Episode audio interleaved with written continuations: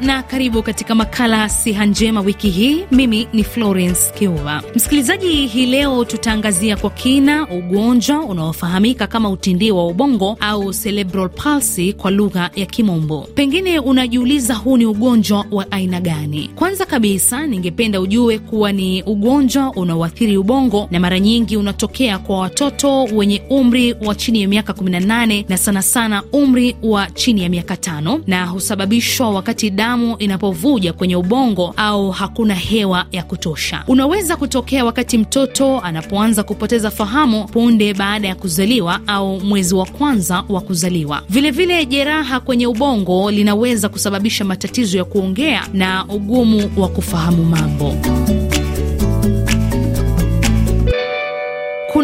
Aina tofauti za utindi wa ubongo, lakini inayofahamika zaidi ni spastic palsy ambayo husababisha viungo na misuli kuganda. Hali hii humfanya mtoto kuwa na uchungu mwingi na mifupa hushindwa kulainika, hivyo huchukua muda kabla ya mtoto kutembea. Kwenye makala haya tutawasikiliza wazazi ambao wana watoto wanaougua ugonjwa huu, wanaharakati na pia daktari.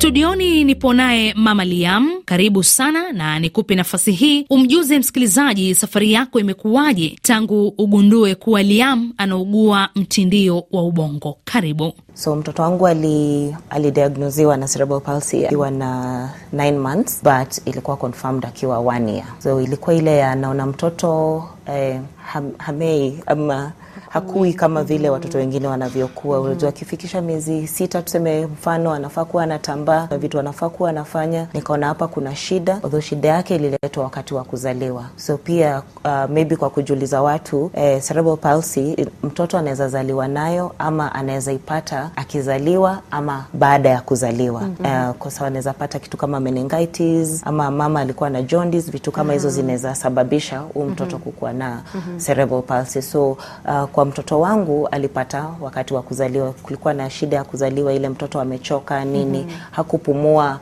alipozaliwa, mm -hmm. na hiyo ikafanya like uh, oxygen haikuingia mm -hmm. kwa akili, so na hiyo nile ule mtoto anazaliwa lakini hali, so hiyo ndio mtoto ame ame pumua ile kuonyeshana akili imefunguka ama imeingia hewa. So hiyo ikikosekana, kunaweza inaweza sababisha eh, sasa cerebral palsy, na hiyo ndio ilimfanyikia. Na hivi malezi yamekuwaje? Uh, kwa malezi kidogo naweza sema ilikuwa unajua ile acceptance hmm. Yeah, acceptance inakuwa ngumu kwanza, kabla ukubali kuwa mtoto wako ako hivi. Unajua first un, ukienda hospitali ukiambiwa mtoto wako ako na cerebral palsy, kitu ya kwanza ni atapona, yeah? But unaambiwa ita depend na venye uh, through therapy ama dawa venye itakuwa, lakini mm. ni kitu ambayo iwezi julikana kwa sababu kuna wale watoto ndio wanazaliwa nayo, lakini uh, wana venye wanaendelea kimaisha wanaweza kuintegrate kwa kama watoto kawaida. Kuna wale ambao hawawezi, so ina affect watoto tofauti.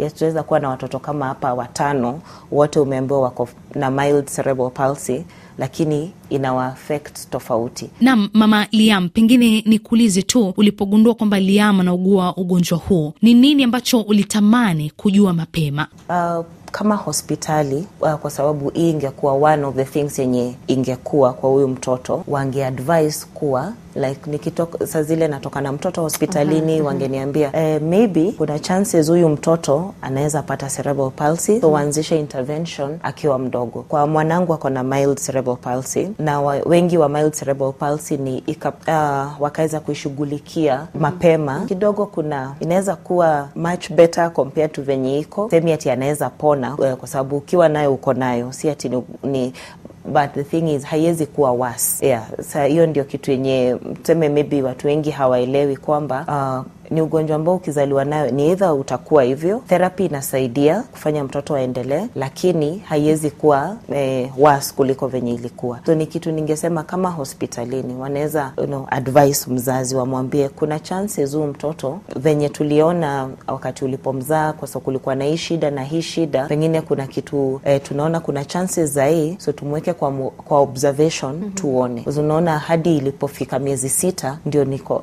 au mtoto hamei kama watoto wengine.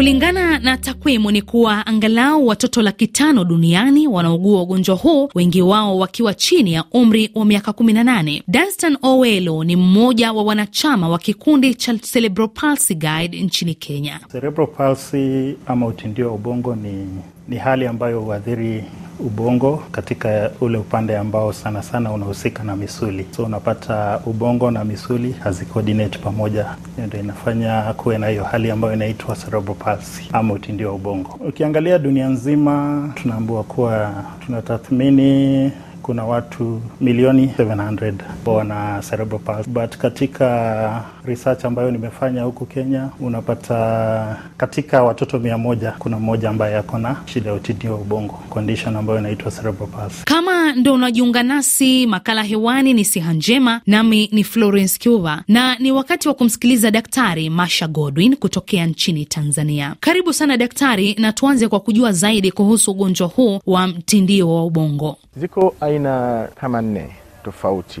Kuna mtindio wa ubongo ambao mtoto anapata shida upande mmoja, yaani mguu na mkono vinapata changamoto, lakini kuna ambayo mtoto anaweza kupata shida chini tu halafu juu yuko vizuri, au anapata shida juu tu chini yuko vizuri. Lakini kuna nyingine mtoto anapata shida upande viungo vitatu, anaweza kaa upande huu na mkono, upande huu na mguu. Kwa hiyo aina tofautiana kulingana na viungo vipi vimepata. Naam, ni zipi dalili za mtoto anayeugua mtindio wa ubongo? Kuna ambao huwa wanatiririka na mate, mate yanawatoka, kutafuna chakula hawawezi, sawa. Wakati mwingine kuongea hawawezi, wengine wanachelewa kukaa, wengine misuli na kaza, wengine analia sana, viungo vinakosa nguvu kabisa. Na pengine unafikiri ni kwa nini mtoto azaliwe na ugonjwa huu? Kwa hiyo tunawashauri miezi mitatu kabla ya mama kuwa mjamzito, kuna vitu wanaacha, ulevi wataacha, lakini tutaangalia vyakula, psychologically tunamwandaa mama kuja kujifu, kuja kuwa mama wa, wa, mto, wa huyo mtoto, na baada ya hapo tutaangalia na vyakula pia.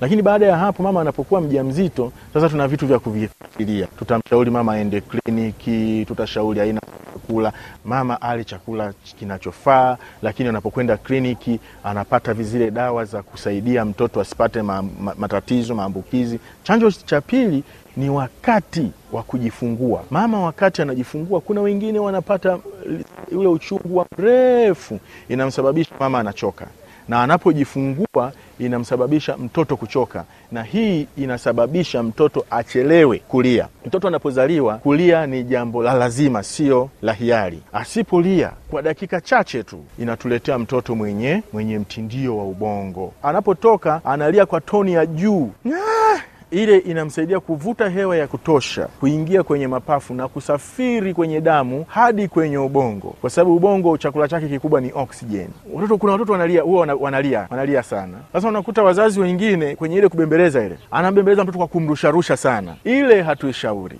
nayo inaweza ikamletea mtoto mtindio wa ubongo. Huu umri wa mia, chini ya miaka mitano sio umri salama sana wa mtoto kumrusha. Usimrushe kwa sababu chochote kinaweza kikatokea ukaathiri kabisa ukuaji wa mtoto. Naam, unaposoma takwimu, unapofuatilia kwenye mitandao, unaona kwamba kuna wazazi wengi wanajitokeza kwamba watoto wao wanakumbwa na changamoto kama hizi. Pengine unafikiri kwa nini kuna ongezeko kubwa la ugonjwa wa cerebral palsy? Kadri siku zinavyozidi kwenda, tatizo hili tumeligundua limeanza kuwa kubwa, na tungetegemea kadri siku zinavyokwenda lipungue, kwa sababu hospitali zimeongezeka, vifaa vimeongezeka. Siku hizi serikali yetu imetusaidia mpaka vijijini, tuna dispensari za kutosha, tuna vituo vya afya, tuna zahanati, lakini bado tatizo ni kubwa ukilinganisha na watoto tunaowapata kuwahudumia. Inapofikia kwenye matibabu kwa mtoto kama huyo inakuwaje? Wanafikiri mtoto akipata shida hii kuna vidonge ama kuna sindano atachomwa au atameza ili hii hali iishe. Hii hali ikishapatikana haiishi, ila tunachokifanya tunamsaidia mtoto kumpa matibabu